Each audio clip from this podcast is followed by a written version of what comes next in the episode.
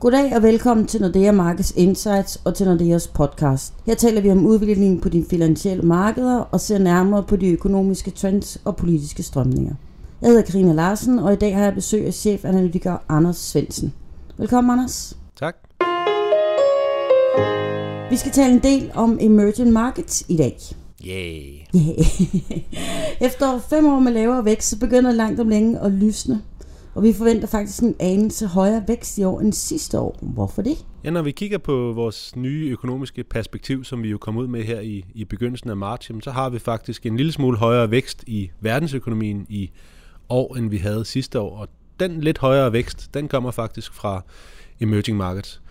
Det er sådan, at uh, især de her emerging markets lande, de har gået kraftigt ned i, i tempo de sidste fem år. Mm. Og det er det, som, uh, som vi tror er ved at være til uh, nået til, til vejs ende. Og en del af forklaringen er, er råvarepriserne. Det er jo sådan, at nogle af de helt store lande i emerging markets, det er råvareproducenter, for eksempel Rusland, for eksempel Brasilien.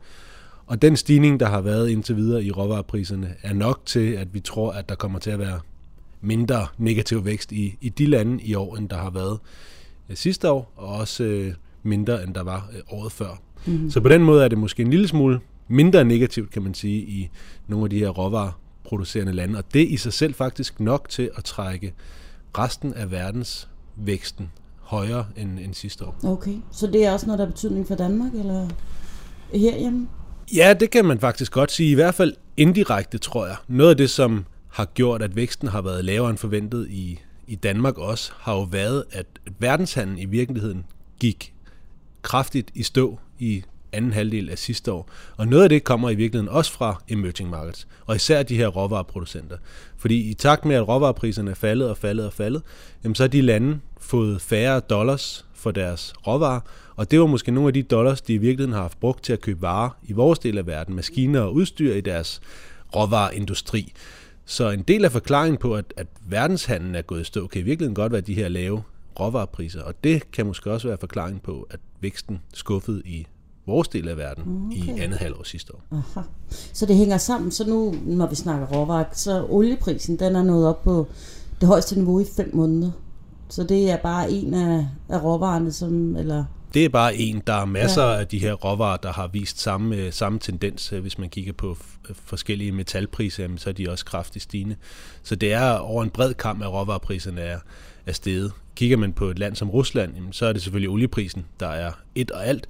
Men et land som Brasilien, som jeg nævnte før, er i virkeligheden nettoimportør af olie, men er til gengæld eksportør af stort set alle øh, sådan mere bløde råvarer, øh, for eksempel øh, massevis af forskellige fødevarer. Okay. Og nu når vi snakker om Brasilien, der sker en hel del på de politiske scener også dernede.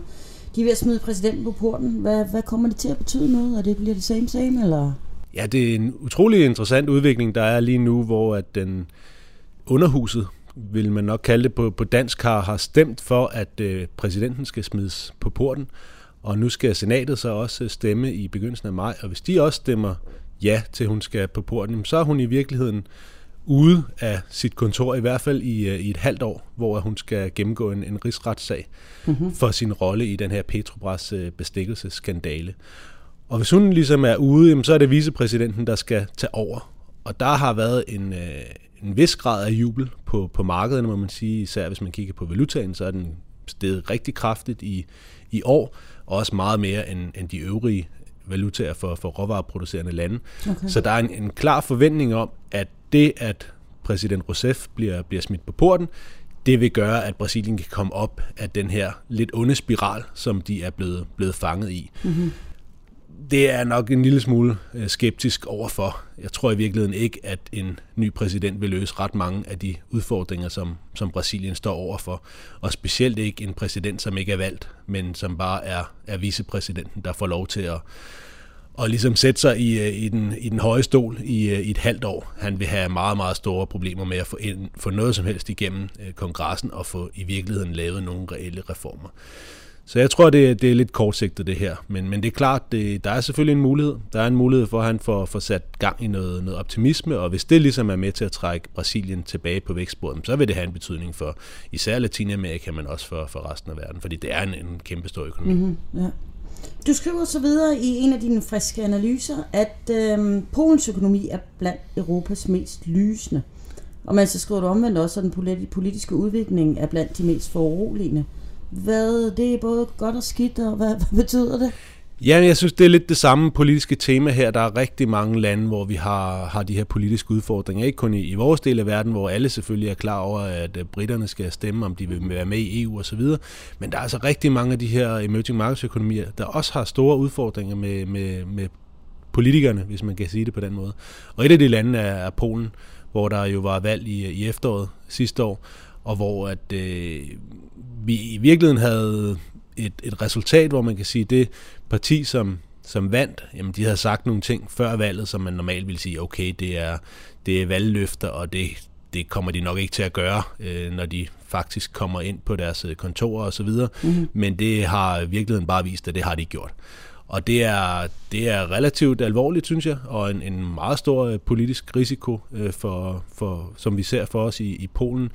Det er både et spørgsmål om at, at skifte ud i, øh, i forfatningsdommer for ligesom at få øh, lidt mere støtte til, til egen politik. Det er også et spørgsmål om at tvinge bankerne til at erstatte nogle øh, boliglån, som de har optaget i Schweizerfrank før finanskrisen til polske slotti lån, men på den oprindelige valutakurs, det vil sige, at bankerne får et kæmpe tab, der ser ud som om det er i størrelsesorden fem gange det samlede overskud for hele banksektoren sidste år. Så en, en kæmpe, kæmpe, kæmpe regning, som selvfølgelig ja, i virkeligheden tror hele stabiliteten af den finansielle mm-hmm. sektor i, i Polen. Ja, det lyder ret vildt. Og så har de jo også på den relativt korte tid, de har været, øh, allerede været i, i clinch med adskillige af deres øh, venner øh, i, i de øvrige EU-lande.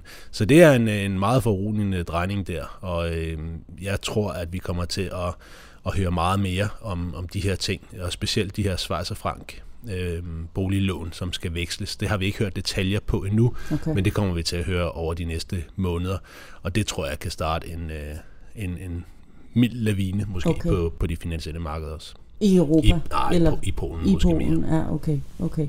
Ja, man ved aldrig, altså det, det hænger helt sammen på en eller anden måde. Godt. Mere turbulens, hvis vi rykker lidt længere sydpå i Tyrkiet. Og der er rigeligt at tale om for tiden, men øhm, hvis vi lige kigger sådan i nærmeste fremtid, så får de, fik de en ny centralbankchef i sidste uge. Og her var der også meget fokus på den politiske indblanding. Hvad synes du, øh, hvordan synes du, at det første rentemøde gik? Er der ro på, eller?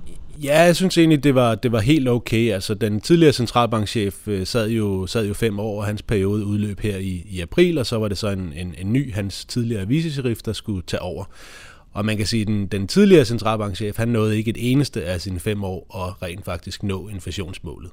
Og det har man jo skudt ham lidt i skoene, at det er fordi, han er øh, for tæt på, på præsidenten, på, på Erdogan.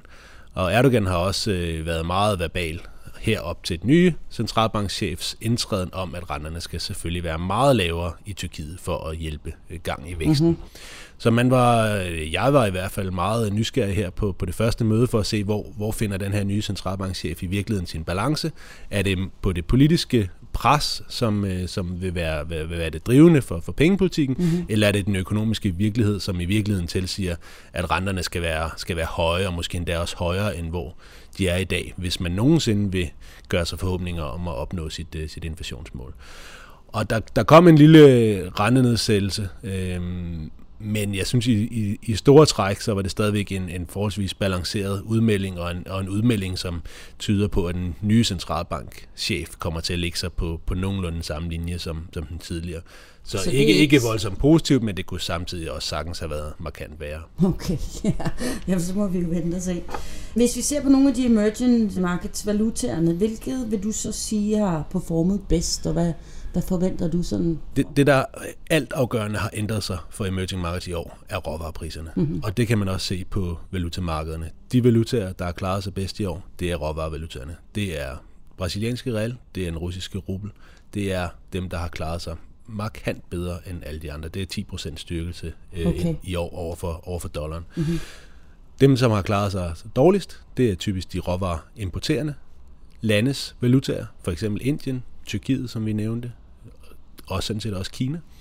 Så der er en, en meget, meget, meget tæt relation mellem udviklingen i, i råvarepriserne, og så valutaudviklingen for emerging markets økonomierne indtil videre i år. Og den kommer til at fortsætte, tror jeg, på, på den korte bane så længe råvarepriserne de peger entydigt opad, jamen, så vil det være de her råvarevalutaer, der, der kommer til at klare sig øh, markant bedre end, end alle de andre. Okay, så hvad vil du, hvis nu du var investor? Hvad vil du så holde særligt øje med?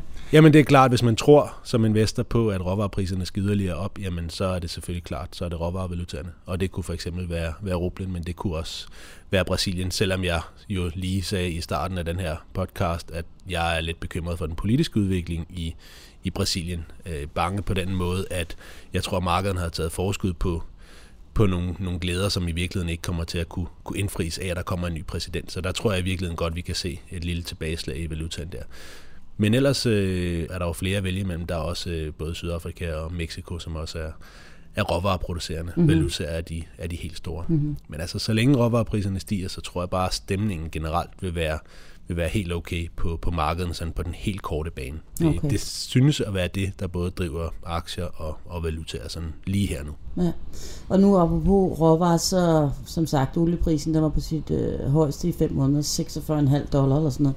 Hvad, hvad er vores estimat? Hvad kommer den op i? Eller? Ja, men vores øh, prognose for i år er jo, at vi skal slutte omkring 50 for året. Og nu kan man sige, at nu er vi nok kommet hurtigere op, end det, som måske lige lå i prognosen til at starte med. Men det kommer ikke bare til at fortsætte op herfra. Jeg tror sagtens, at olieprisen skal højere op på, på den helt korte bane. Men vi har jo blandt andet det her Brexit-afstemning i, i juni, mm. hvor man godt kunne forestille sig, at, øh, at der bliver taget lidt, lidt risiko af generelt på, på markederne, og formentlig også, at, at det kan smitte af på, på råvarepriserne. Og så er der jo også det her med, at øh, vi har de her amerikanske skifergasproducenter, som måske har været taget ud af markedet i en periode her, hvor olieprisen har været så lav. Det har måske i virkeligheden været hele intentionen fra nogle af de mellemøstlige lande at få olieprisen ned i en periode i hvert fald på et niveau, hvor nogle af de her skifergasproducenter ikke kunne tjene penge, få dem ud af markedet og så mm. ligesom genvinde kontrollen over, over olieprisen. Og det er jo, kan man sige, det er jo ikke sket endnu. Hvis olieprisen kommer tilbage på, på en 60-70 dollar per tønde, jamen, så vil der være masser af de her skifergasproducenter, der bare vil være øh, på banen igen, og så vil der igen være en periode, eller en, en situation, hvor der er mere udbud, end der er behov for på, på oliemarkedet. Så jeg tror, vi, øh, vi, vi skal nok højere op på den helt korte bane, men der er også en grænse for, hvor, hvor højt vi kan komme op. Øh, så jeg, jeg tænker stadigvæk, at vores, øh, vores prognose på omkring 50 ved udgangen af året kommer til at holde meget godt. Det bliver spændende. Der kommer til at ske en hel masse. Vi får se, hvad der sker. Tak, Anders. Selv tak.